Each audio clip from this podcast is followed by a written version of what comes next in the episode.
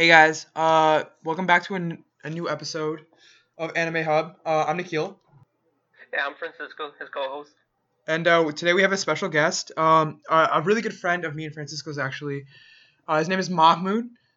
If Mahmoud, if you want to Yo. introduce yourself to the viewers. Yeah, it's not. It's nice to meet you all. Uh, you know, I'm here on behalf of Nikhil and Francisco. Thanks for y'all for letting me join. Uh, yeah. Yeah, of course, of course. Um, exciting, exciting. So today's episode, as we mentioned, uh, about a week or two ago, will be on ReZero. Especially with the season two and like the whole season two hype going on right now, ReZero just felt like perfect to do for this month. So get excited. So like thoughts on the show, like what do you guys think?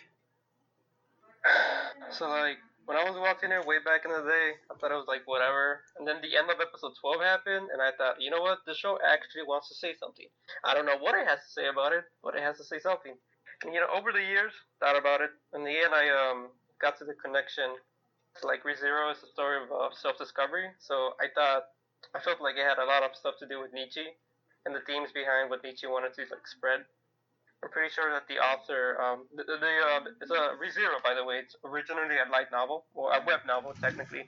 It's written by this guy called Teppei Nagatsuki, and the anime adaptation was uh, by Studio White Fox. Um, some of the more prolific things that Studio White Fox. I, I would imagine the number one thing Studio White Fox is probably most known for is Steins Gate and ReZero. Some other stuff that they've made that some of the things that I've watched that was a part timer a lot of people love that show. It's really funny. It's on Netflix. It's on Netflix in America at least. If you guys want to watch it, a lot of people liked it. Sadly, there's gonna be no season two. Another one that I enjoy is Katanagatari. The author of that one is the same guy who wrote uh, Monogatari. So it has um, it's 12 episodes long, hour long. It's pretty pretty solid. Girls' Last Tour. That's another one that I watched and I enjoyed. One that I haven't watched but some people enjoy is Jormungand. Another one that I haven't watched but I hear gets a lot of traction is The Order is a Rabbit, which I believe is a slice of life. Some more recent ones that came out was uh, Cautious Hero. I know me and Akio watched that one, That's a good show. and yeah, it's a pretty good show, pretty funny. I, I felt like pretty self-contained. vibes. yeah, right. And one of another one that I was excited for, but then disappointed because of the anime adaptation. I think they did a terrible job. Is Goblin Slayer, one of the more controversial animes of theirs. But yeah, I think um, if you guys wouldn't mind, I would like to talk about like my connection that I saw of ReZero and Nietzsche Yeah, go when ahead. it came to the meaning. Yeah, yeah. go on. Alright, so like Nietzsche, prominent philosopher, most people, you know, dude had a sad life. Uh, well, a big misconception, uh, misconception for Nietzsche is that he, Nietzsche is not a proponent of nihilism. Um, I didn't know this. I when I looked it up, I realized, oh, he's not connected to nihilism. Usually, folks discuss who are, you know, uneducated like myself. For some reason, end up comparing Nietzsche to nihilism without, you know, reading his works and whatnot. Probably because a lot of edgy teenagers like to quote this guy. Anyway, I'll uh, I'll give a brief. Dis- I mean, something that Nietzsche when he was when someone asked him to describe nihilism. I think I have a quote right here. Is um, a nihilist is a man who judges the real world out the real world out not to be, and that the the world as it ought to be does not exist. Which I don't know what it means exactly. Like I, I don't know what he was trying to say, but like the Spark Notes definition for nihilism, just like effectively there is no meaning in life. So to Nietzsche, according to this view, um, humanity's existence, our actions, struggle, struggles, strife, and suffering has no, no meaning. Um, Nietzsche believes that there's an inconsistency with, nihil- with nihilism inherently, because according to Nietzsche, um, is that nihilism still values the nihilists still value something, which is nothingness, and they are willing to value something, even though inherently it's supposed to be you value nothing. But to Nietzsche, this nothingness is not something worthwhile, right? So, when I was trying to figure out one of one of the main themes for ReZero was, because at the end of the at the end of season one, I had a difficult time trying to figure out like what the show was trying to say. Um, and I ended up deciding, or I ended up trying to. It's a story about self-discovery, right? So it's what I ended up going with. Okay. And for Nietzsche, or for Nietzsche, something that makes the human human species amazing in his eyes was that it's not it's not what humans believe in or value, but rather is that humanity can value something to begin with. Nihilism to Nietzsche, in his opinion, is one of the biggest crises humanity has to face, and it requires the highest of virtues to challenge. I think uh, uh, Nietzsche once described, and this is something that he, he described the last man, right, in one of his um, one of his books, and thus spoke Sarat Zarathustra, something like that. And the last man, you can consider it to be a utilitarian man, and the utilitarian man is a human that attempts to maximize pleasure and minimize pain. And you can kind of consider this lifestyle to be the modern lifestyle, how we, the current time, live our lives. Although, however, Nietzsche points to the fact that in this lifestyle, it's it's missing pain, right? And the pain is required if one is to do anything worthwhile. And if he believes he will suffer either way, Nietzsche himself believes that humanity will suffer either way in life. So you can either let life make make you suffer, or you can take the suffering and channel it into something to to find purpose in, right? And the reason why this is pretty interesting was because the last man, as he described it, is representative of Subaru in his lifestyle before he actually got transported into the into the um into what into the situation he's in, right? Because uh, ReZero, we didn't give we didn't give any background, right? But effectively, it's um it's an isekai. A guy gets transported into this fantasy place, but it's a guy with no talent, and effectively he considers himself to be a protagonist. I think Nikhil, you were gonna mention that you were gonna go more, into like super psyche, and uh, so I'll, I'll leave that part to you. Okay. But anyway, this utilitarian, while Nietzsche admits it's a solution to nihilism, it's not something worthwhile pursuing in his opinion. The hedonist man is a, is a pathetic conclusion who is merely content with nothing more. And that's a very reminiscent of Subaru in his lifestyle because he lived a life devoid of any meaning before moving into this um, the, the planet of ReZero. It's um, but in contrast, another solution that that uh, Nietzsche was proposed in contrast to the Last Man was something that he he referred to as the Overman, which is um, the Overman is someone that can establish like their values in the planet where others live their lives. Often, these people that are living their lives in this planet are unaware that they possess no meaning. And thus, the Overman can affect and influence the lives of others, which is effectively what Subaru ends up becoming throughout the show. He ends up moving from the last man into this concept of the Overman that Nietzsche is describing. And Nietzsche has a lot to say about living life to the fullest, because that's con- effectively that's what he considers the Overman is. It's a person who's trying to live their life to the fullest, who's trying to enjoy the pleasures and happiness of the present life, which is very important to the themes of ReZero because one of the things about ReZero is that there's constant death, death within the show. Um, one of the one of the shows, effectively White Fox has two shows that deal with time travel. One of them being Steins Gate, and the other one being ReZero. ReZero, the main ability of the protagonist is that whenever he dies, he gets brought back to a save point.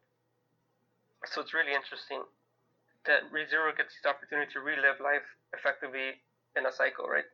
And this goes to one of the th- uh, one of the thoughts thought experiments of Nietzsche, and um, he he dubbed it the eternal return. And within this thought ex- thought experiment, he proposed that everything we experience, good or bad, can is repeated for infinity, which is um, very reminiscent of the situation that Rezero, that Subaru finds himself in. And Nietzsche Nietzsche describes that a life lived well is one where you embrace all aspects of your life, the bad and the good. And it's he's trying to say that you have to love your faith, right? And one of his quotes is that I want to learn more and more to see as beautiful what is necessary for things when I shall be one of those who makes things beautiful. This way of living will lead someone to become this uh, this goes on to like the idea of the overman, right? But effectively the co- the concept of becoming oneself of becoming fulfilled. And in, in his opinion, it's the ultimate inspiration to combat nihilism. It's a concept that I really resonate with, and I see a lot within Subaru as the protagonist. So, um, there's a there's a contemporary uh, contemporary author called John Kaag, who is a huge fanboy of, of Nietzsche. Right? He wrote a book called Hiking with Nietzsche on becoming who you are. Um, books available NPR um, when, when the book was published, NPR suggested this this is one of the most book reads for for the year. Here I have one of his quotes. Right, uh, the self does not lie passively and wait for us to discover it. Selfhood is made in the active, ongoing process. The enduring nature of being human is to turn into something else, which is effectively what Subaru throughout the story is going on, right? And his process of repeating these life cycles, he's changing as a human being, and he and he's suffering throughout them. And a bunch of terrible things happen to this super dude. but just like Nietzsche, Nietzsche believes life is an exciting adventure of self-discovery and self-creation, where we always learn and unlearn who we are, losing and finding ourselves in every turn. So, living life to the fullest in the face of meaningless could is very difficult for someone who's dealing with depression and is suffering, before the time before he got left into this place. He was um, a very depressed guy. He just lived his life with no meaning, playing video games. He stopped going to school, from what we saw in the first episode. Yeah, he kind of just did his own And thing. Nietzsche, yeah, dude, dude yeah, has having a hard time. Uh, Nietzsche suggested that for these for these strugglers feel trapped and lost, that for them to do something about it, it's just do something like in your situation. Go somewhere, see what happens, laugh, cry, suffer, and grow. It's like becoming ourselves is the idea that we repeatedly die over and over, always in the process of creating and challenging the values we form in the face of meaningless. Which is something that I know you mentioned, Nikhil, that something Nietzsche was big on was the concept of dying repeatedly. hmm to Well, find yourself? death in general, but yeah. Yeah, yeah, he was big on death, but dude was also big on trying to like live life to the fullest. Yeah. Which something I think Yeah. I think a lot of philosophers, um, especially philosophers who tackle death, kind of do respect to some regard, or to some regard, and they kind of have to address because I think, in a lot of ways, death is seen as like an end all be all. Um, as you know, and I think as many people know, um, that like to, the two things that we cannot avoid as human beings are death and taxes. Um, that's like a basic principle that has been ingrained in the American education system since like for years and i personally was taught that in like fifth grade. Um so death is something it's like a concept we know that will is will happen um but just different philosophers have different ways of tackling it and different conceptions of death because death is something that we'll never truly know unless we die but here we're given a character who is literally dying over and over again um so we see his kind of like de- depraved madness almost in episodes 13 through 18, which I think is beautiful. Um, in a very Yeah. twisted way, but it's still very like interesting to see. Yeah, I'll, I'll end my I'll end my segment with like one one more quote by John Kaag. Um, the dude was like, "Die as soon as you can, so that you can come back to life again, like a morning flash, or spring after a brutal winter." Nietzsche would like us to die symbolically, of course, um, to get out of our own way, so something else can take our place, so we can become what we are. Which is really interesting because I know in one of the, in, uh, I think uh, some of these openings for ReZero has Subaru in his past lives repeatedly dying, and I think it's the first opening where you have him reaching out to something, and it's like uh, a version of of himself in the next life, and he passes what he knows onto that guy. So it's really poetic in that sense. hmm So that's what I gotta say about Nietzsche and his connection to his uh, thematic connection to ReZero. That's uh, effectively why I think this show is pretty good. When I had to try and figure out the idea of becoming oneself and, tr- and always trying to progress as a person, trying to find meaning in a meaningless life. I'm and gonna. Oh no. you know, going. Subaru ha- having the opportunity to not only to to live out the thought experiment of Nietzsche and like having a life that is an eternity life of both good and bad and having to accept your fate. Um, to add to your point about Nietzsche and like philosophy in general, to me, ReZero actually embodied the core principles of existentialism. So, existentialism, as Wikipedia defines it, is a tradition of philosophical inquiry that explores the nature of existence by emphasizing experience of the human subject, not merely not merely the thinking subject, but the acting, feeling, living human individual. In episodes 13 through 18, we really do see that. I think um, um, I know you, I know Francisco, you mentioned Nietzsche a lot, and like, and his whole concept of death, and I completely agree with that.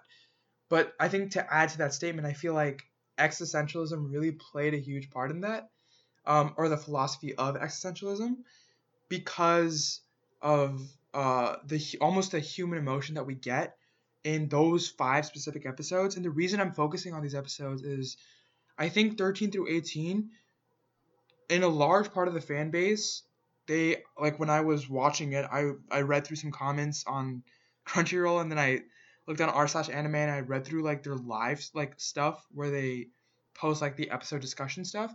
A lot of people hated those five episodes. They were like, "Yeah, Subaru is just cringe. He's useless. He's just a terrible character. I wish he'd just like die."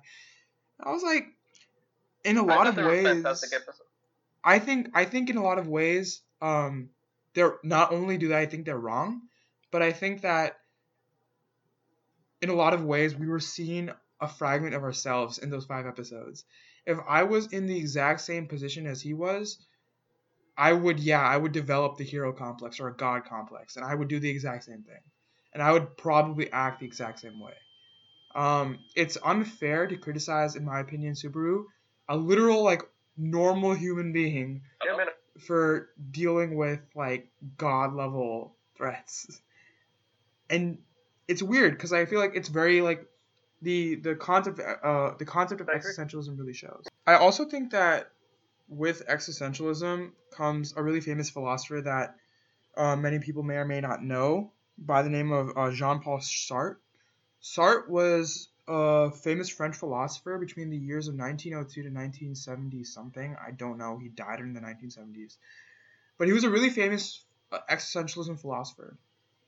And um, one thing that really stood out to me for Sartre was, um, or one of his key points of his line of thoughts were um, that people as humans are condemned to be free.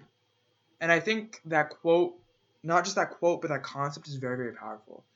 Because, and I, I, in my opinion, I think it describes ReZero very well in a lot of ways, and especially like the word condemned. Like normally, if, if it was like people are destined to be free, yeah, that I think that's different. But like condemned to be free it has a very negative connotation when condemned.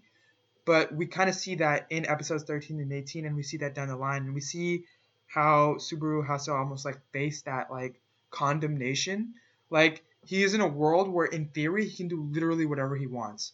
He's in a world where he can die any number of times, redo his entire life, and in a weird way he is truly free of the shackles of death, which is crazy.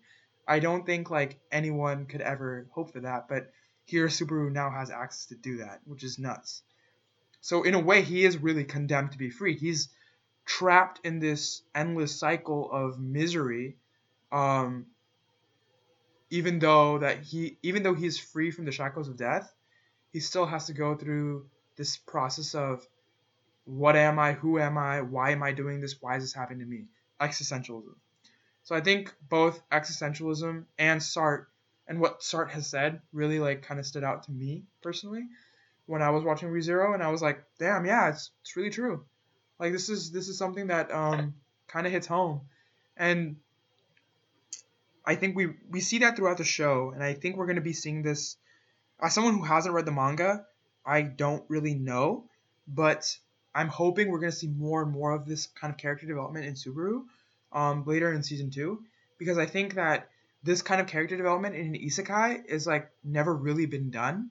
Most isekais are really either like funny or like they're fun to watch, and I think ReZero really does an excellent job of portraying a very human character and kind of like displaying not only like the faults of the character but the faults of the viewer in their faces. So like for people who are not ready to like see themselves, um, it's very hard to, and then they think in a lot of ways like it's bad, it's automatically bad. Um, but I think that people who like have will are willing to accept like that is like a fault of mine or are ready to see a fault in themselves, I think Subaru is a perfectly written character in this show. um, Because um, he really does represent like the human ideal or the human ex- existentialism ideal of us kind of chasing like something that we're never gonna truly ever get, but something that we need to feel internal peace within ourselves. So, pretty sick. Uh, Mamu, do you have any thoughts? Um, yeah, sure, I can share some stuff. Uh, unfortunately, I don't have the a lot of information available on philosophers or anything, and it's also been a few years since I've watched this uh, anime adaptation. But um, definitely, I agree with what both of you are saying. I definitely liked um, Francisco's comment about like Nietzsche's philosophy in terms of how, uh, as human beings, there's always going to be suffering, and then it's either uh, on our part to either just live with the suffering or to like sort of burden ourselves with it in order to move forward.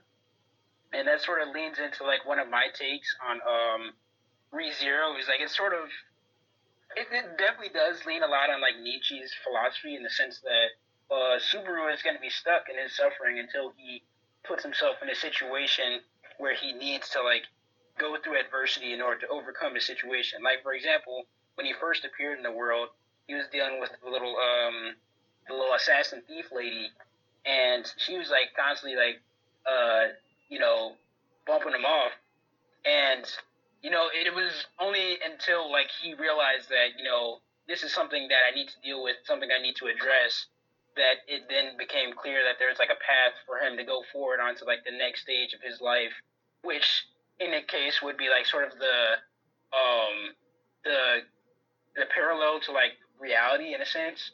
Because like in the real world we're gonna have like situations and circumstances that are gonna uh like impede us from moving forward. And then it's like up to us as individuals to like find ways to move past them or else we're gonna be like constantly stuck in like a loop of like just either stagnation or like like falling backwards from their ability to like move forward. Um another scene i want to reference is when he first shows up to the castle and he meets uh, Rem and Ram. Mhm. So you know, uh, Rem best girl. But Rem is best. Girl. I wanted to I wanted to talk about like it's it's funny because I think about their like character relationships and like all the other characters in the like the series. From what I know of, I've only watched the uh, first season of the anime, and it's just like it, it's funny. Like it's a it's a cool take on like the isekai concept of like being transported to another world because there's a lot of uh, isekai where it sort of just explores like the sort of RPG aspect of that like sort of uh, environment where it's like you know you're like this heroic character you know who gets all the ladies and you know slaying monsters and you know wiping away nations with the you know swipe of a finger or whatever. But like in the case of Subaru and ReZero, he's like just another individual existing in this space with other individuals and like I think the best example is when like Rem is constantly uh like bashing Subaru's head in throughout like that whole part of the arc. yeah. Just like, yo, that man's getting the work. But then shortly after, like a few episodes after that arc's over, you know, it's like Rem and Subaru have, you know, this sort of like connection with one another. Now granted, uh Subaru makes the mistake of not choosing best girl, but it was it's just like interesting just seeing like for me it's watching their character relationships change. And it's not it exists within like the context of like the narrative and whatever but also it exists also in the sense of like actual human interactions. Like she has no idea who this dude is. She was just some random dude who happened to be at a place helping one of the knights defend somebody. So like she has no real connection to him and it's only after their encounter you know with all the uh like the demon dog things that she sort of gets gets like a better connection with them, and you know establishes uh, like a sort of bond with them. So my first part leaning into like the Nietzsche concept of you know suffering to you know better one's position, and then the second part is sort of the humanistic element of individuals coming to like understand one another better in order to like be able to form close interpersonal bond. hmm Yeah, I definitely agree with that, and I think we, I think we see that especially at the beginning, uh, pre-episode like, um, thirteen with Rem, uh, Rem and the whole arc with between him and Rem. I think, I think that that arc really just highlights exactly what you said, what you just said, Mahmoud. I think it's, uh, I think it's a great arc for that reason. Ar- In my opinion, it's my favorite arc. Um, Wait, which one? What, what argument? uh, with Rem and Subaru, like Rem keeps killing Sub- uh, Subaru over and over again. Oh yeah, because she's like, Yeah, she doesn't trust him. Yeah, because a random dude came out of nowhere. Yeah, and for some reason exactly. knows where all these stuff is, right? Yeah, I I, I, I genuinely think that arc is like perfect. It's so good. Like that arc, in my opinion, is the best arc in the season, uh, hands down. Um, that I mean that's obviously a hot take, but like I like that arc a lot because it's very like, it, it shows human values to their fullest. I think, with like Rem not trusting him at all. Like, yo, if some random dude showed up at my house and like was suddenly living there after like a night, and then like, it's kind of weird, kind of sus. Yeah, I would I would have been weird. I'd be like, yo, who's this fool? So yeah, even more suspicious is how he knows where everything's at. Yeah, exactly. And he interacts with them like he knows exactly who they are, and that's like freaky. So I don't I don't blame her whatsoever. I do the same thing. Yeah, Yeah, yeah, it was. Yeah, I'm, I'm very happy. Something really cool that the author likes doing every year when it comes to Subaru's birthday, he publishes a what if story. so in these pivotal moments where Subaru within the show, right? These are moments where he has to choose between virtues and sins.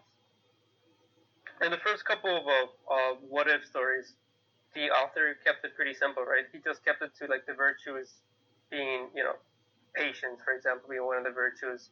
But the sins were the obvious seven deadly sins or whatever. Okay. You know, with lust, um, slothful, and I think um, and wrath, whatnot. I've I've I've, um, I've listened to a few of them and like how they turn out to be. But one of the more interesting ones that a lot of fans really like is the slothful sin path. It's Mhm. one of the I think you guys might know this, but it's one of those what if stories where Rem says, "Yes, Subaru, I'll go with you." At the end of episode, I forget what episode number it was. Do you guys know? I think it might have been 15 or 16 18. or something like that. What was it? 18. When he was- when Subaru asked Rem to like go away with her, right? Yeah. That was 18. Yeah. And that's what if story, she agrees. They go off and they have two kids, and like God knows what happens to the rest of the story. oh, it's like it's like the most happiest ending, but like it's not the ending. The other the other what if stories don't end as um don't end as well. I think uh, Pride, for example, is the one where we have Subaru at, at his most competent, and in, in that what if story, he manages to kill Reinhard, I think, hmm which is like phenomenal in itself. I believe the author has gone on record saying that Reinhard is the strongest in the universe, but Subaru is probably obviously the, one of the more resourceful characters in the series. So it's not too far fetched that he can find a way to kill Reinhard. Yeah, I think he's the most resourceful. I think he's a, he's a, he's definitely a really smart individual. Like people play him off as dumb, but like the dude's not dumb. Like he's dude, very intelligent. I don't think he's intelligent. I think he's just in a position that gives him information. I think he's intelligent. That in itself is valuable. I think he's making the most of the resources he has, and that is a form Yeah. of intelligence. So I, I am led to believe that he's intelligent. But I'll give him. Uh, I don't Well, know. I don't, I don't, I don't know I'll if give it's it necessarily. I think it's one of those. Uh, it's sort of like a computer program or like an AI where you just got to sort of throw stuff at it, and then eventually he realizes like, okay, this doesn't work. Don't do this. Don't do that. And then eventually he has enough cards in his hand where he's like, okay, I know what play to make in order to like you know not get boned again. Yeah, I'm with I'm with Mahmoud in this one, dude. All right, that's fair. admit- I'll, I'll give you that. I'll give you that. Yeah, pretty good. Um, Uh, something. to be fair though, Oh. oh, go ahead, go ahead. No, no, no. You're good. You're good. Keep going. like to be fair, I, I will say though that like if I were in his position, just showing up in a new world, just like off rip, I'd have no idea like what to be doing. Like he, when he met the um when he was like when he went to their house right after defending them from the assassin lady, he was just like you know doing his thing, trying to help them out. He went to the night uh the princess coronation, you know, embarrass Emilia and all that. But like Beautiful. he scene. was That's a way to put it. Uh, but he was, he was just like, he was just doing a thing. Like, I could definitely see myself in that situation just trying to be helpful, but not really understanding the, like, laws and regulations of the land, and then just constantly uh, biting the bullet for it. Oh yeah. Yeah, man. That's let's, sure. let's not forget that Subaru is someone from our time, right? He's he's watched these these like high stories, so in his head he is the protagonist, and that pride of his, he's a very prideful guy. That's um that becomes pretty evident throughout the story. I mean, I know one of the dragons that he, he ends up being able to ride is known for being prideful. He only accepts very prideful owners. So Oh, the uh, fact that Black he just mount? yeah, like patch patch strike or something like that. So the Patch fact that yeah, something like that. The, the fact that Subaru is going out of his way thinking that he's the protagonist and ev- no one can do anything without him goes is, is aligned with with what he's what he's seen in media, right? Like this is this is what it, what's expected of him, or what he hopes is this life for him. But he, I mean, when he learned about his ability, which is returned by death, he made the comment that such an ability that rewards you for fuck, for just losing or for being bad fits his character. It just goes to show what kind of um, even though he's a pretty prideful guy, he might his, his pride is misplaced. Some some might argue. His power is But he is, definitely like though. the anti-pride in my opinion, because like I feel like his his power kind of shows him how powerless he really is, Hmm. which I think is uh the irony of it all. It's pretty pretty Yeah, it's pretty definitely an ironic thing. It's like, but it does go to reflect how he views himself. He's a that he accepts that this is a fitting ability for the kind of person and lifestyle that he lived in in his real in his um in, in our time or whatever. Yeah. Yeah. No, for sure. I mean, there's um, I guess like for ReZero, the author's gone on record saying that there's three main mysteries to ReZero that are gonna be resolved by the when he finishes.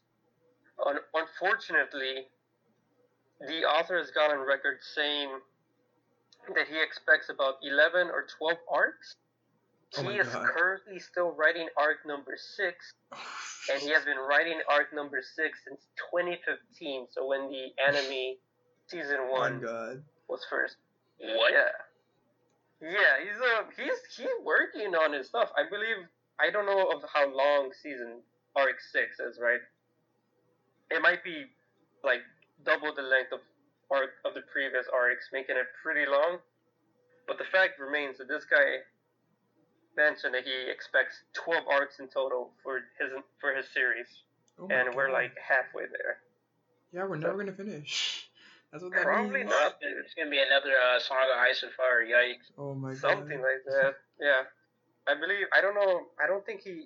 I mean, I, I, I was trying to look to see if this guy, if he ever gone on, went went on record and specifically said what those three mysteries are. I don't. I, I didn't find anything like that. I did find some like like some hints that he that he thought were not spoiler. Were not um spoiler worthy, so he did mention it. Do you guys remember Al, the other one of the other knights? Yeah. So like something that's something that's known that was glossed over the anime that you may or may not know is that He's from, also claims to be from Japan. So he's someone who was also isekai. yeah. I think we were Oh. talking about this earlier, but yeah. Yeah, yeah. So one of the mysteries is tied to him and his reason for going there. I guess one of the other ones would be Satella, or the Witch of Envy and her connection to Subaru.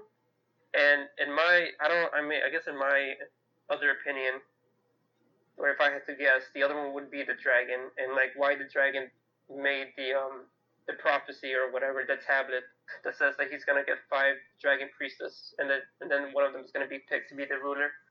I think those are the three mysteries. I'm not entirely sure. Maybe maybe maybe the dragon is connected to Satella or something like that, but the author hasn't got a record spec- explicitly saying what what mysteries or what. But that's uh, that's what I got. That's what I have on the future of uh, ReZero. Should be interesting. Um, something I do want to touch upon though is uh, is the uh OST and the opening and the ED. Um, I don't yeah. know how many people like are really into it, but I I love the first opening. In fact, it's, my, it's on my Spotify playlist. Like you already know, like I'm bopping to it like once in a while. Yeah. But um, more than anything, I think it's really cool how in the OST is the OST is actually pulled from the OP if you listen closely. And what they do is they just like take certain parts of the of the OP and then just like cut it out and then like change it a little bit to fit the scene. But the OST is generally following the OP um in ReZero, which I think is really cool. And same with the ED. And so the ED is like is played during like really like weirdly super sad like down moments, whereas whereas the OPs play during like high high moments. Um, a really good example of this is when um it's at the beginning actually, when Subaru first comes in. It's in the first arc. It's towards the end, um, when Subaru first sees like the troll and thief girl like die, um, and then you hear the ED uh, just playing, and then like he closes his eyes and he dies. Um, I think it's really cool how they like they managed to put like the OP and the ED as part of the OST. I think that's like sick, and that's definitely like I feel like that's personally very unique. Obviously, like they Yeah. like in anime, like they will play the OP and ED like occasionally, in like in the show itself, but this is different. Like it per- it gives like an extra like breath to the show in my eyes. So like whenever I hear it, like you really do feel like this is this is meant to be part of this world.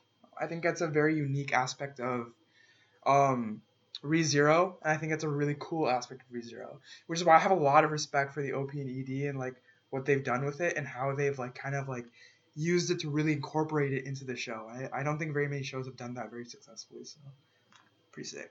Yeah, definitely uh, an extension of, uh, I believe the director, sound director, composer. It's a good Easter egg. Uh, I don't know if too much into it, but it's I, I didn't know about that, and if it's definitely true, that's uh, that's pretty cool. Uh, Myth and Roid, by the way, that's uh, also the Yeah, Myth and Roid, yeah. that's the- that's the group that sings the opening ending. I believe that was the first time that they got to do an anime opening and ending. I'm not entirely sure. No, sure. yeah, it was. That was their first anime was, opening and ending. and uh, they just they just killed it, dude. Yeah, they They've did really well. a couple. Of, I think they also do the one for Cautious Hero. They did, yeah, they one- did do one- that one for Cautious Hero. Yeah, another opening that they, they also did. It's uh, it's an anime that I really like. It's Boogiepop. Uh, know the Boogie re Pop. the re one that was recently done. Yeah. Uh, not a lot of people liked it. I, I very much like it because it's an urban supernatural fantasy. Mhm, Big fan of Boogiepop as a character, sexy voice, mhm. and the opening in that one is also really good. Also made by Myth and Roid. I was hoping and Roid were gonna come back and do something for season two, yeah, maybe in the second too. core, but uh, it's whatever.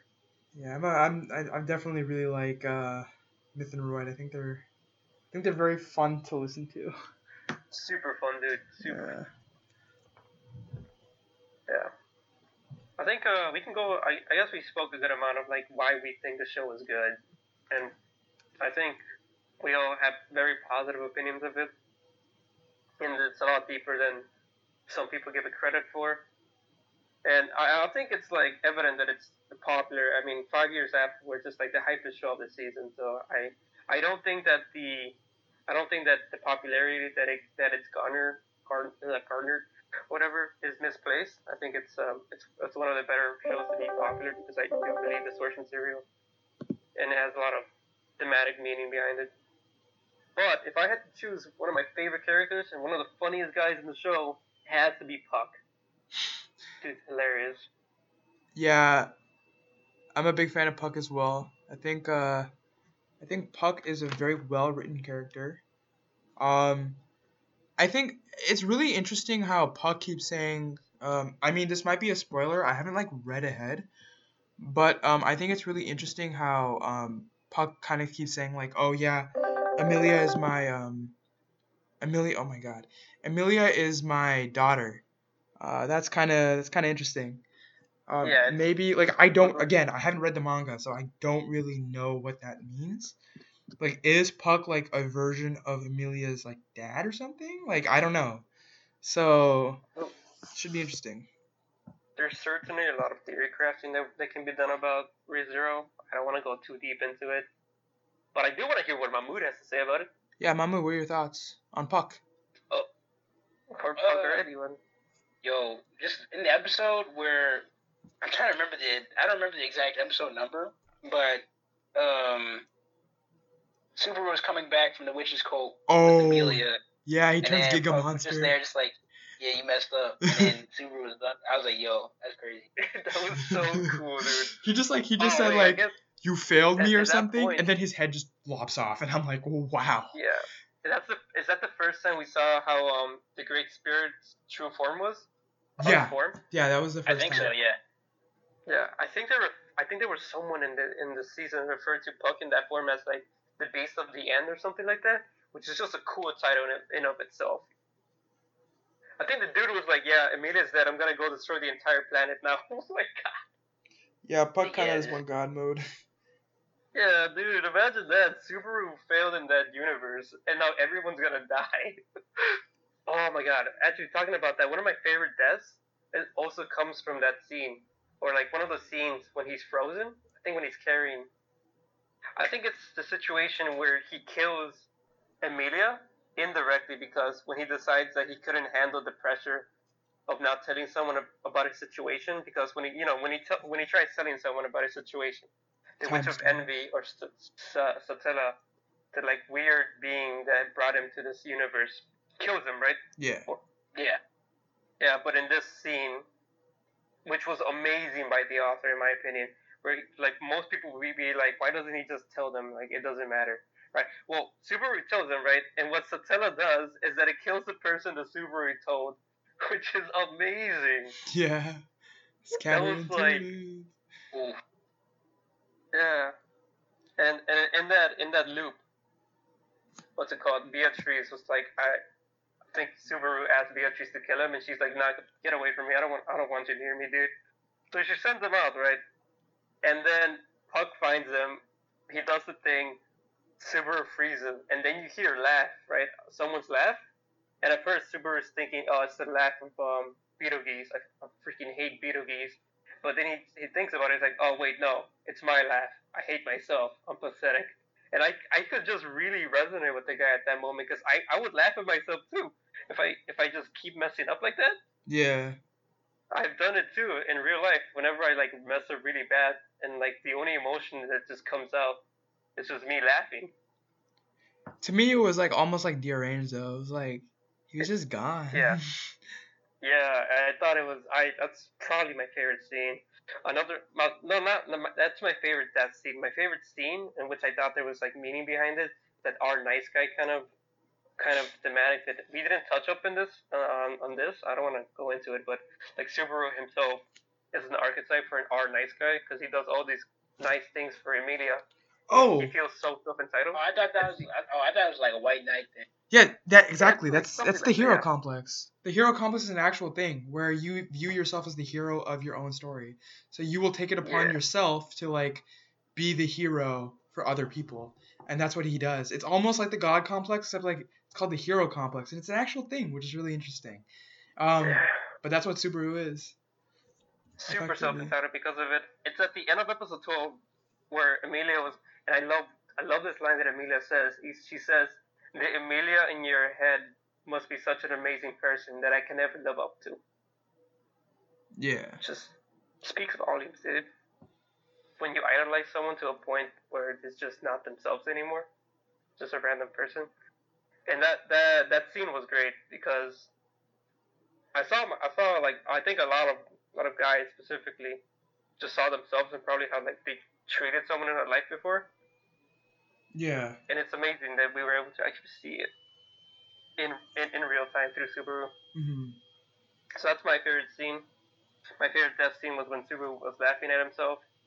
And then uh, my, one of my, my one of the funniest scenes, in my opinion, was when he was running away from the white whale. And we haven't even gotten to the white whale, right? There's a bunch of like in-universe lore. I know Mahmood mentioned that Wi- William, would that be old knight guy? Yeah. One of his favorite Oh, characters. One of, Wilhelm, question mark. Yeah, that guy. But yeah, and the scene that I'm thinking about, Otto, the guy who's like, was like in death, when he learns that the white whale is chasing him because of, of the witch's scent that Subaru has on himself, Otto pushes Subaru out and screams out, "Die so I can live." Just, that was so funny. Oh yeah, and then he just jumps like right there. I'm like, what the hell? Yeah. Yeah, I thought they that had was. a lot of really good scenes that were that made Super look super pathetic. I have a huge appreciation for how pathetic this this author made his main character. 'Cause it I really, mean, it really helps Yeah, tell. that's a Uh, definitely the mhm. Um. yeah. uh, Oh no, keep going. No, no, I was just gonna mention that. I feel like I've been talking a lot, but I did rewatch it recently. Uh, me and my friend, I, I rewatched it mostly because my friends Okay. were watching it or doing the rewatch, and I thought it was pretty appropriate. And it was pretty, um, I mean, obviously the second season was coming, so you me- messaged me saying, "Yo, I I watched ReZero. Let's let's do a podcast on it." So it was pretty. It felt it Yeah. felt it felt very appropriate, and I think um I think ReZero. So I personally watched like Cautious Hero and Konosuba before I watched ReZero. I've been putting off ReZero for like like at this point I think before I watched it like a year and a half or so. It's been it, it was a while. It was a while coming. Um, so when I watched it, it, it kind of like it was. I felt like it was a really good example of not just an isekai done well, but also like a very action like high fantasy done really well because we're we can it's very empathetic and you can relate to the characters very very like good um compared to a lot of other isekais in my opinion like even like shows like sao which i think are like obscenely unrealistic obviously with isekais the whole point is like you're taking to another dimension it's supposed to be like high fantasy it's supposed to be fun but i think like there should be some room to relate to the character to some extent and i think ReZero did that really, really well, like you said. Um, and like going back to your point, Francisco, about like highlighting like how pathetic uh, Subaru was. That was honestly one of the like high key one of the things I appreciated the most about him, just because like his patheticness just made the show so much more like enjoyable. Like he was like gloomy and dreary all the time, like I would honestly just like I wouldn't watch the show. Like while I believe that episodes 13 through 18 were brilliant and they like really did make the show like as good as it is, I also think that if the entire show was like that, I would literally just I, I would I would shoot myself. I don't know. I just I It would not be able to watch 18, that no? It'd be really hard to. I get you. So I think what really sold it for a lot of people was the episode 18 with the Ram situation. Uh, fun fact, by the way, the director decided to adapt word like verbatim everything that the author wrote in their light novel into that episode. Oh, skip that's really cool. line. I did not know that. That's that's pretty cool. Cool. I think Another yeah, fun fact: the um, author of Konosuba and ReZero are actually friends. Yeah, yeah, I know. I knew about that one. Yeah, That was really sweet. yeah. It's funny that both of the protagonists wear tracksuits too. I know that. Shocker, That- Shocker that's the- the yeah. seems like the wave. It's pretty sick.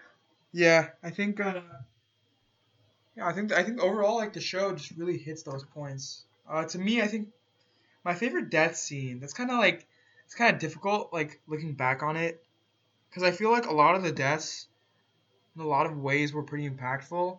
I think one of the ones that stood out to me the most, um, or the one I can remember off the top of my head, was the sloth death, where sloth um kills Rem like right in front of uh, um, right in Oh, front yeah. of Subaru. As screwed up as it was, I thought it was a really interesting way to do it because first of all, this was the first time we were also like given um like the whole Bible thing. Um well the Bible like concept of like the book, the scripture that the sloth guy is reading. Um which in my opinion was very Bible esque. And you could argue too, which and this is actually going back to the beginning of the podcast, um um Francisco and Mahmoud. Uh, we were talking when we when Francisco was talking about Nietzsche. Um, you could go back and say like this could be a criticism of the Bible in a lot of ways, but I'm not gonna like poke that bear. But I think it, I think that death was really impactful. I think it was Yeah. really important. I think that's what really like kind of broke Subaru in a lot of ways, and I think that's what kind of brought like that five episode like his major transition. Because let's be real, if he if he didn't have that kind of like experience, like there's no way he would. I don't know if he would ever have like truly changed. I think um him and Rem are just so much like that much more stronger than like him and Emilia for that reason. So You know what's actually really cool about that? The person, he said he broke right right after that. Like he was filled with rage for Betelgeuse and whatnot. yeah, But before that situation, Subaru, at that point, it looked like he broke right because he just wouldn't communicate with anyone. yeah, And it made me really appreciate Betelgeuse as an antagonist in that he was able to call Subaru in his bluff. Because Betelgeuse is in- inherently insane. Yeah. He's actually insane. Yeah. And something that Betelgeuse mentioned to Subaru was like, why do you act like an insane man? It disrespects those who are actually, in, you know, dealing with insanity. Yo, I remember that, and he was like, "I'm gonna teach you a lesson," and then he does that to Rem, and I'm like, "Damn, Yeah. that's just like next level." Yeah. Like Really good antagonist. he was. I didn't like him obviously because I thought he was really like disturbing to watch, but like as an antagonist, he was fantastic, and there's no like going around that for sure. Oh man, another one, another really good scene, dude. And I'm, I'm sorry for this, Mahmoud, but I keep mentioning stuff. Was when Subaru thought of the amazing plan to let Betelgeuse into his body, right, and then cause a. Yeah, that was sick. I was thinking of that. It really shows what kind of like person Betelgeuse is, because he automatically just left. But even though the object of, of his affection was right in front of him, which is you know the Witch of Envy, Yeah. the Witch of Envy just like rejects him entirely, and he just can't handle it. He just goes back to his already dead, crippling body. Yeah. Subaru even makes the point of it, like, is that how weak you are? Pathetic. Again, I'm Subaru is a very practical character. I think that's the best. I think that's it. I think he's very practical. I don't know if he's intelligent, but I still Yeah, I think he is. But I think He's very practical, and uh, I respect that a lot. I think practicality is like, if you can view things as practical, then you can do a lot. Recently, I've been reading the. Republic, and I Mhm. think um, in the Republic, um, Socrates talks about like his nation and like how it is like a truly just nation. But in reality, Socrates' nation is really just practical. It's not just. But to him, like the practicality means like it's justice. I think um to Subaru it's something similar, right? I think he views him like I don't know if he views himself as practical. He definitely doesn't because he has a hero complex. But I think the viewer should view him as practical, and he's doing what he's doing, um, because he's resourceful and practical versus him being like intelligent or overthinking. So definitely, definitely one way to look at it. Yeah, Zero is definitely one of those shows that you can get a large appreciation because it's uh, so one of those uh, genre deconstruction shows. Uh, slightly, you know, still definitely 100% a isekai, right? But it um, it deconstructs the isekai genre a bit with the whole hero fantasy thing. And um, additionally, with the harem route, it deconstructs it because like no one's freaking interested in Subaru as the person he is initially Yeah. but he has, and then he has to better himself to even get anyone to respect him, which is it goes back to what Mahmoud said, right? But like the um building human emotions Yeah. Exactly. and relations. Yeah. Yo, you know what this show really reminds me of? What's up? Madoka Magic. Yeah. Uh, I like. I was thinking about it when you all brought that up. I was like, yo, this reminds me of Oh. yeah, a lot of that show. Like in terms dude, of themes time travel. Yo, I didn't even think about that part actually. Oh shoot! Look at that. Oh, with the whole th- yeah, that's true. It really does. Um, we we also did like an episode of Madoka Magica, which is pretty funny. We did like two, but uh, wait, Mahmoud, I'm curious though. In what ways do you think it like reminds you reminds you of Madoka Magica? Um, hmm. Well, a lot of the like, I don't want. It's sort of they're both like genre deconstructions because I know uh, ReZero is like the Ika's. Is, I'm mixing my words. Isekai deconstruction, and then sort of uh, Madoka Magica is like deconstruction of like the shoujo magical girl like genre. Mm-hmm. but also um like to me it's really interesting. I remember uh madoka magica really vividly. Like it's sort of ties into the ideas of like um sacrifice and determination i'd say. Mm-hmm. because in the case of uh, Madoka Magica, you have Homura who's going through all these trials and tribulations trying to save uh, Madoka, and like their whole like dynamic with one another. Mm-hmm. And then in a similar but also sort of different vein is how Subaru is just trying to move forward in life. Period. Where he's just like, you know, I don't want to be sitting here getting my head bashed in, getting twisted up, getting stomped on, getting frozen to death. Like he, he's literally just trying to move forward in his life. Yeah. Where in the case of Homura being stuck in a position of you know trying to be with this person that you know she's come to know so well and become such like great friend partners. Yeah. Yeah. Yeah, that's that's a that's an interesting take. I like that. It's pretty odd. I think um, I'm all I'm all clear up for what I wanted to mention about ReZero. And I was actually dreading having to rewatch it, dude. It's a lot of things you have to, you know. I was um definitely for episode 12. I was dreading it a bit, knowing what was to come. To Subaru as a character and his interpersonal relationship with Emilia and what it means to like try to fix relationships with people after you break them. It's a it's a struggle and that's why I think it took so long for me to rewatch it. I needed, you know, that push from my friends and then Nikhil. I think we were gonna like we were gonna plan on making this making this podcast earlier in the week, like probably last week or something. And I was like, you know what, I'm not ready for it. And thankfully Nikhil was like, yeah, yeah, that's okay. And you too, Mahmoud. So I appreciate it. Yeah, of course. I was able to get my thoughts.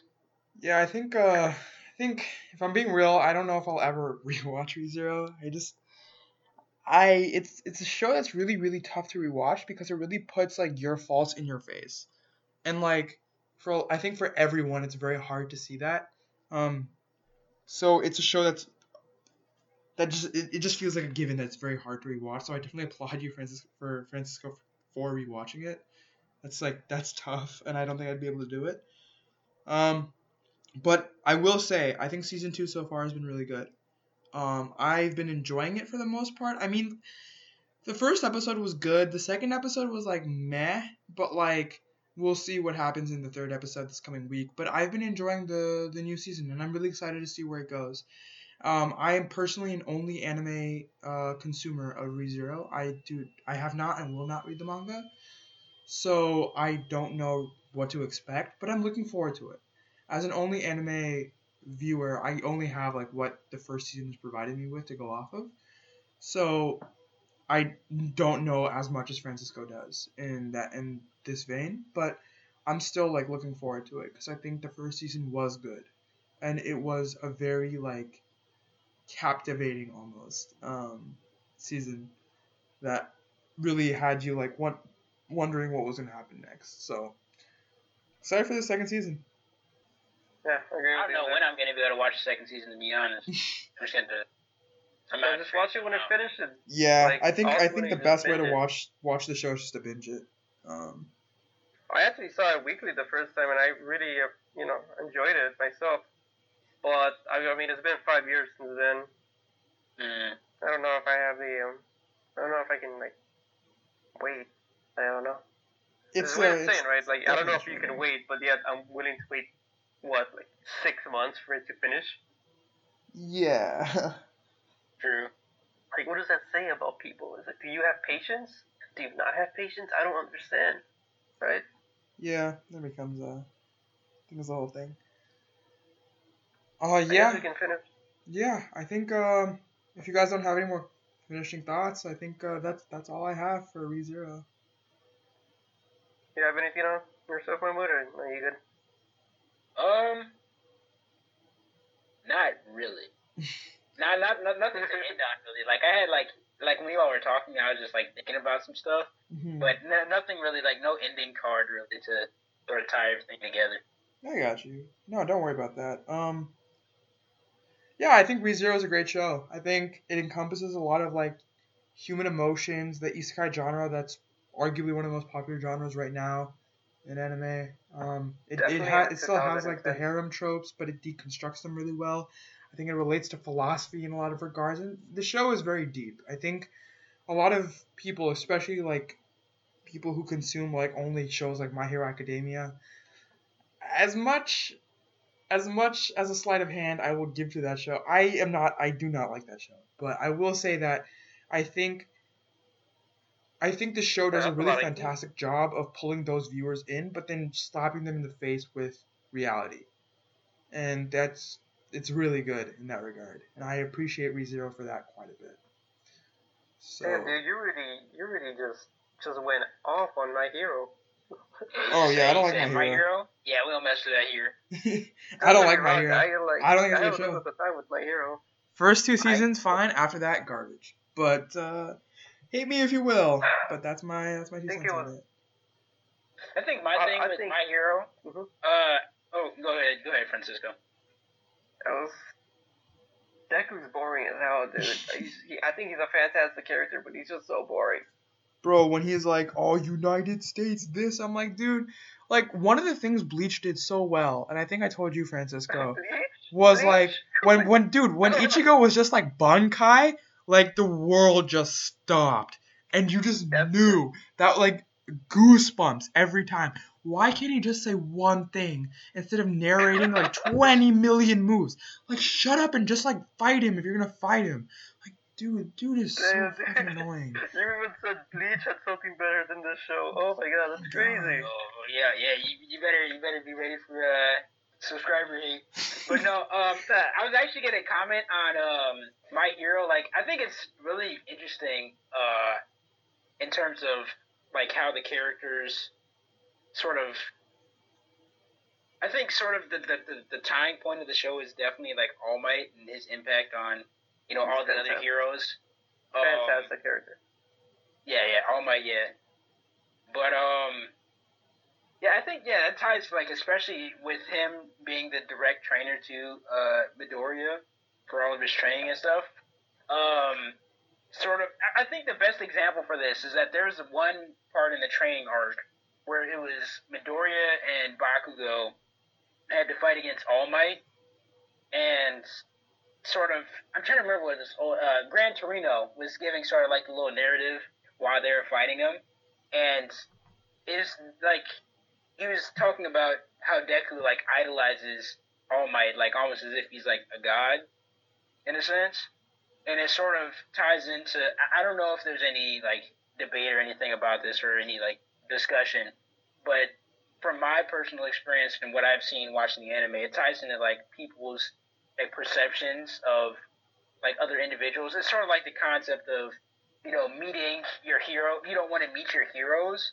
Where in the sense of uh, Midoriya, when he met All Might, he was still like the super strong guy. He was all cool and all, but he's also like like dying from Yeah. this Yeah, dude. fatal. You're on, He's definitely onto That's something there. I agree. I mean, that's that's what I'm saying, dude. First two seasons, pretty good. After that, garbage. So, Hey, the Endeavor tiny arc at the so like the oh, five okay, the, yeah, yeah, the Endeavor arc at the end was actually really good. I really appreciate that. I also really like Bakugo as a character. I like the whole theme that they have going on, like the chosen They did versus nothing with brother. Bakugo in the last season. Okay, this is getting off topic. I don't want to like keep Yeah, getting into it. This is something we can discuss later.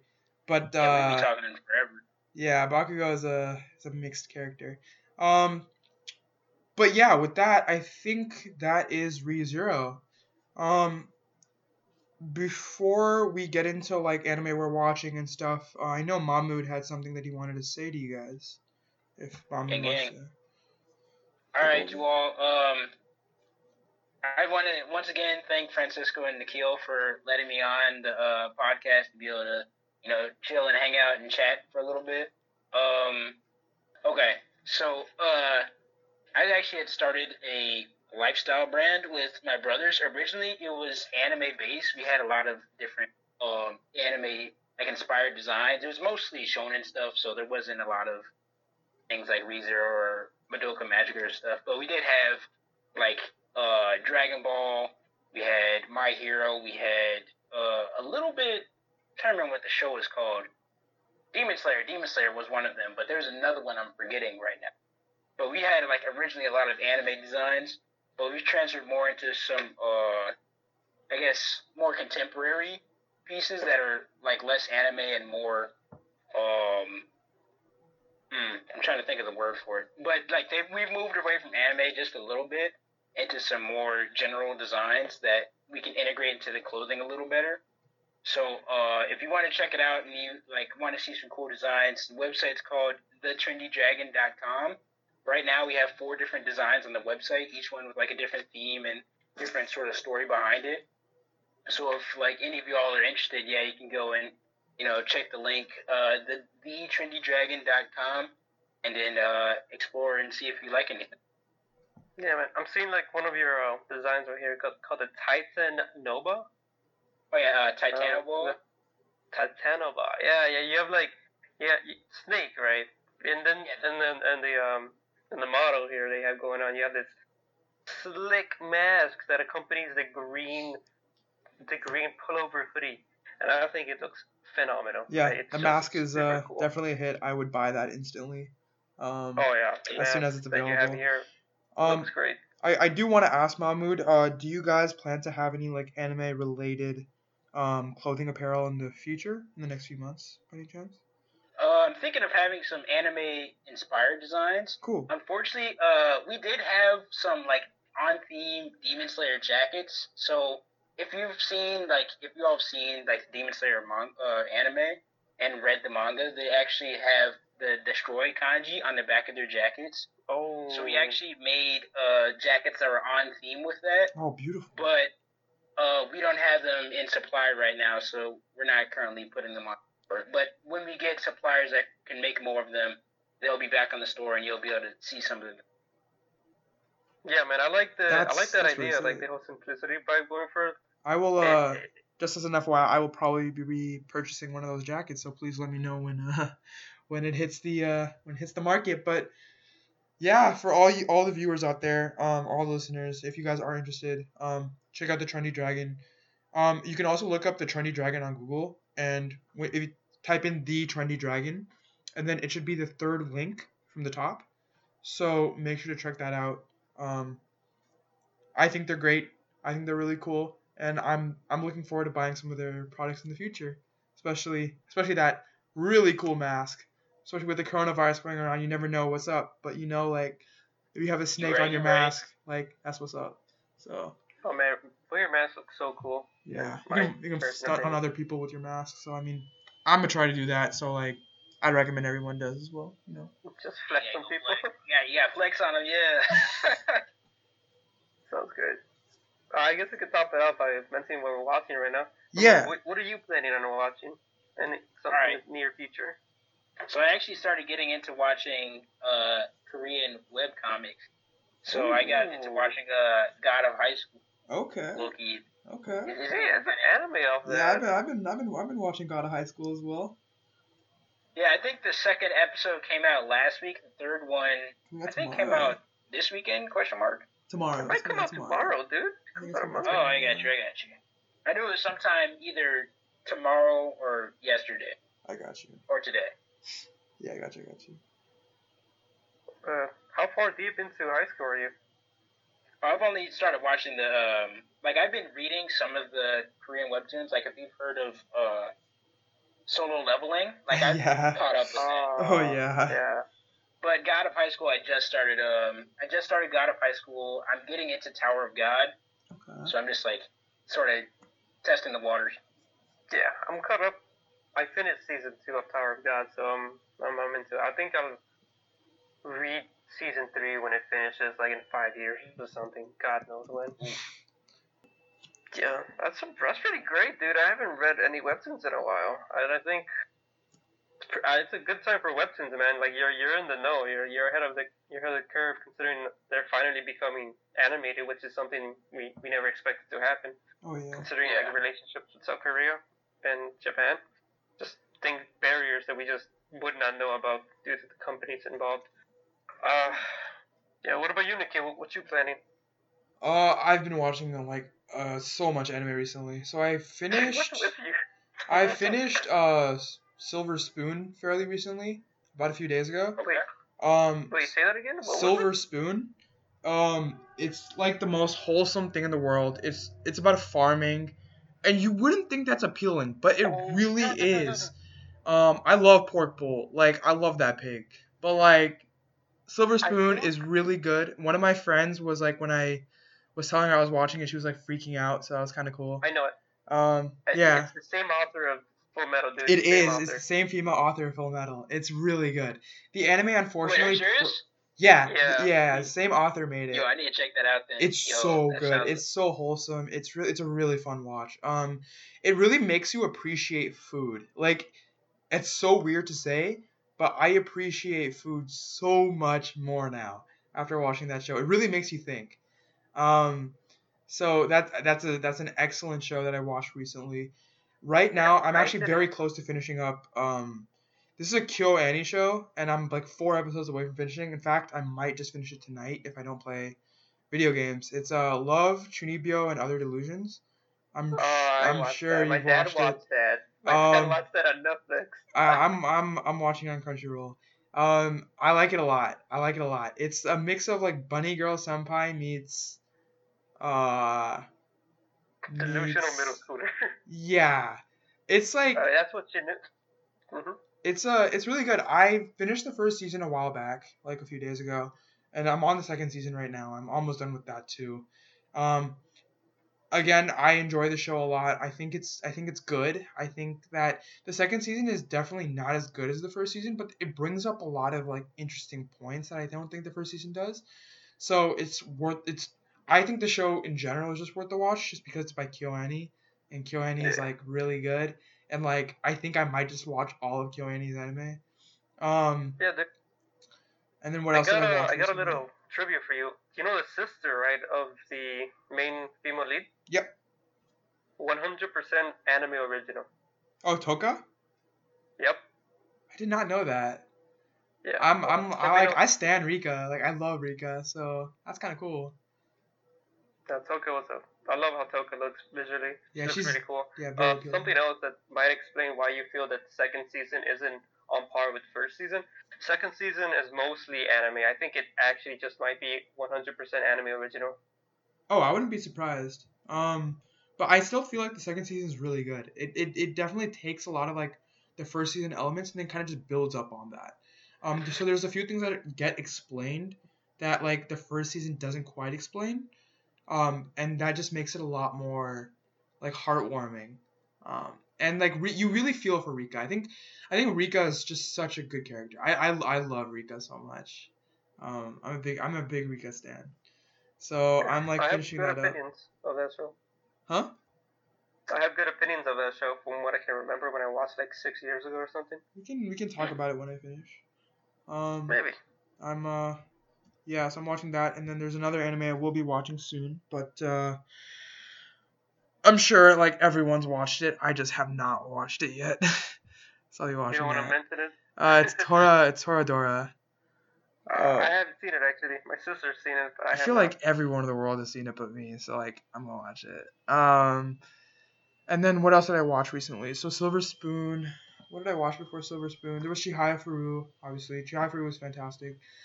The manga is really good. Um, the anime itself is really good. There was ReZero. Um, Silver Spoon. Before Silver Spoon, there was another anime, and I this is not. Um, oh, it was um Kono. Okay, so this anime is really really niche, but it is so good. It's called Kono Oto Tomare, Sounds of Life. Um, it's about music. So and like obviously there are like romance elements. Is it Josei? Josei? But like it's Oh, okay. really it's really good because it's the focus is the music. So like it's really heartwarming. It's a really good show. It came out in 2019. It was one of the low key anime in 2019 that like I don't think a lot of people like knew about, but I cannot recommend it enough. I think it was it's a fantastic show. I just wish the animation was a tad bit better. Like if KyoAni was on it, it would be nuts. But I think the show itself is so good. It's so good. This the story, the plot, like how well like the main characters are fleshed out in like a span of like 12 episodes is just insane. And then more than that, I think the show itself, like the concept of like music being something that could really attract you is really good.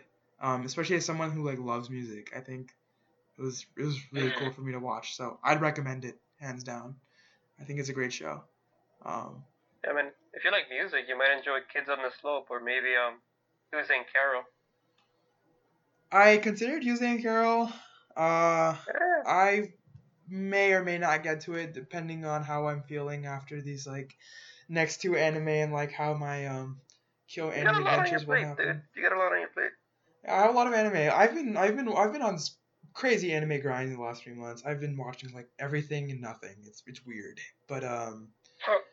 I think I've gotten to the point where it's like I'm slowly starting to be like, okay, I think I should just stop, but I can't stop, so it's really weird. So like once the school year starts again, that's when I'll be like, alright, then we'll see what happens. we'll see what happens. I have no idea, but um, I'll probably like try to stop watching anime until like winter break again. Um, once the school year starts, so I'm like trying to get in as much as I can now, before it's too late. What have you been watching, Francisco? Oh shit! Wait, hold up. Choo choo. Uh, Francisco, what anime are you watching? Oh, the ones I'm gonna watch soon, I think it's gonna be Golden Time, and then SAO, because one of my friends really likes SAO, and I think I'll, I'll probably beginning? enjoy it. I nah, dude, I I've seen a few. I'm I'm gonna skip like. I, I saw Gun Gale Online Alternative. I thought that was funny. I'm not gonna watch the SAO one. I'm just gonna skip that. I'm probably gonna start with um Maria one, like the Maria arc or whatever. Oh, I got you. I got you. Yeah, and then I'm gonna just go up until the Underworld arc. But those are two that are on my plate. I'm I am reading some stuff. I know you mentioned music, and when- when I think the other thing I think of music is I think of Nana. You may or may not. Oh, I know Nana. I know Nana. Yeah, it's just freaking great. Yeah. I, I think it is. I mean, I read I read the premise. I think a while like when I was younger, younger, I read a couple of chapters. Thought that it was pretty good. Just never got around to it. Um, some some of the stuff that I did, I I mean, finished watching, catching up to Kaguya-sama within in the manga. I finished Promise Neverland.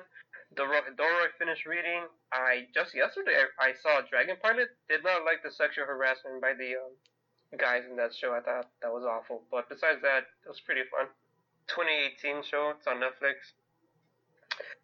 I think uh, it's, and I, I read a couple of other mangas. One of I I can't remember the name of um the one I'm thinking about that I recently read, but it's about this old man going on a journey. Like he's retired. He's like the knight of the people. He's well known in his like land and stuff, and he just decides to retire. So it has a, it has like this huge epic kind of feel going for it. It has like 21 chapters adapted into the manga. I believe it's originally like a novel from Japan. So it's really interesting. I don't usually deal with stuff like that. Do not know the name. Could probably look it up on my phone right now. Well, I'll just do it right now. So I'm really curious about it. I saw a post on it back on our manga, on the Reddit manga, manga. There, um, there was a guy who really enjoyed it. I like, I like the art. The old guy looks really cute. hmm So I find it funny that that- you're gonna watch Golden Time when I was considering watching Golden Time for the last week. I had I Yeah, Golden literally had a tab open for Golden Time for the I kid you not for the last week and I deleted it today. I was like, I'm probably not gonna watch this. Like after a week of deliberating whether I should watch it or not, I decided not to watch it. But tell me how it goes. uh, I had a friend who really liked it. So that's that. Alright, so like the manga itself is called Henkyo no Roukishi or Bard Loen. I think it's probably like the journey of Bard Loen, which is the protagonist's name. Just an old man in his retirement years. But Yeah, besides that's that, that's all I got, man. Yeah, it's a Uh, pretty chill. All right, with that, I I think. of- Um, huh? You saying? like what? Wait, what are you saying? Nah, not too much, man. All right. I think with that, I think uh, I think that's that. Um, thank you once again to Mahmoud for joining our podcast today. We really appreciate it, and uh, thank you guys for listening to us. Hope you guys are staying safe out there. Um, look forward to the next month's episode. Hopefully with Yeah, uh, with better audio. Have you all decided on a? Huh? Have you all decided on the next uh, anime already? We haven't, but we will announce it probably in our One Piece weekly podcast. So stay tuned for that. Quote Um, unquote weekly podcast. quote unquote weekly, like every other week. It's every other Oh, week. But our next one will be on August second when Oda releases his next chapter. So when he does, uh, we'll probably announce like what we're gonna be doing for the next month. So Yeah, keep your something like that. We're probably, and the next time the ch- chapter gets released, we'll probably cover two chapters in that one. yeah, yeah. I think uh, I think this is like a two chapter kind of deal. So it w- should be interesting to Yeah. listen to. Uh, with that, that'll be about it. So thanks guys for listening. Stay safe and hope you have a good one. Yeah, and don't don't forget to check the trendy dragon for those slick slick designs. Yeah. All right, see you guys. Bye.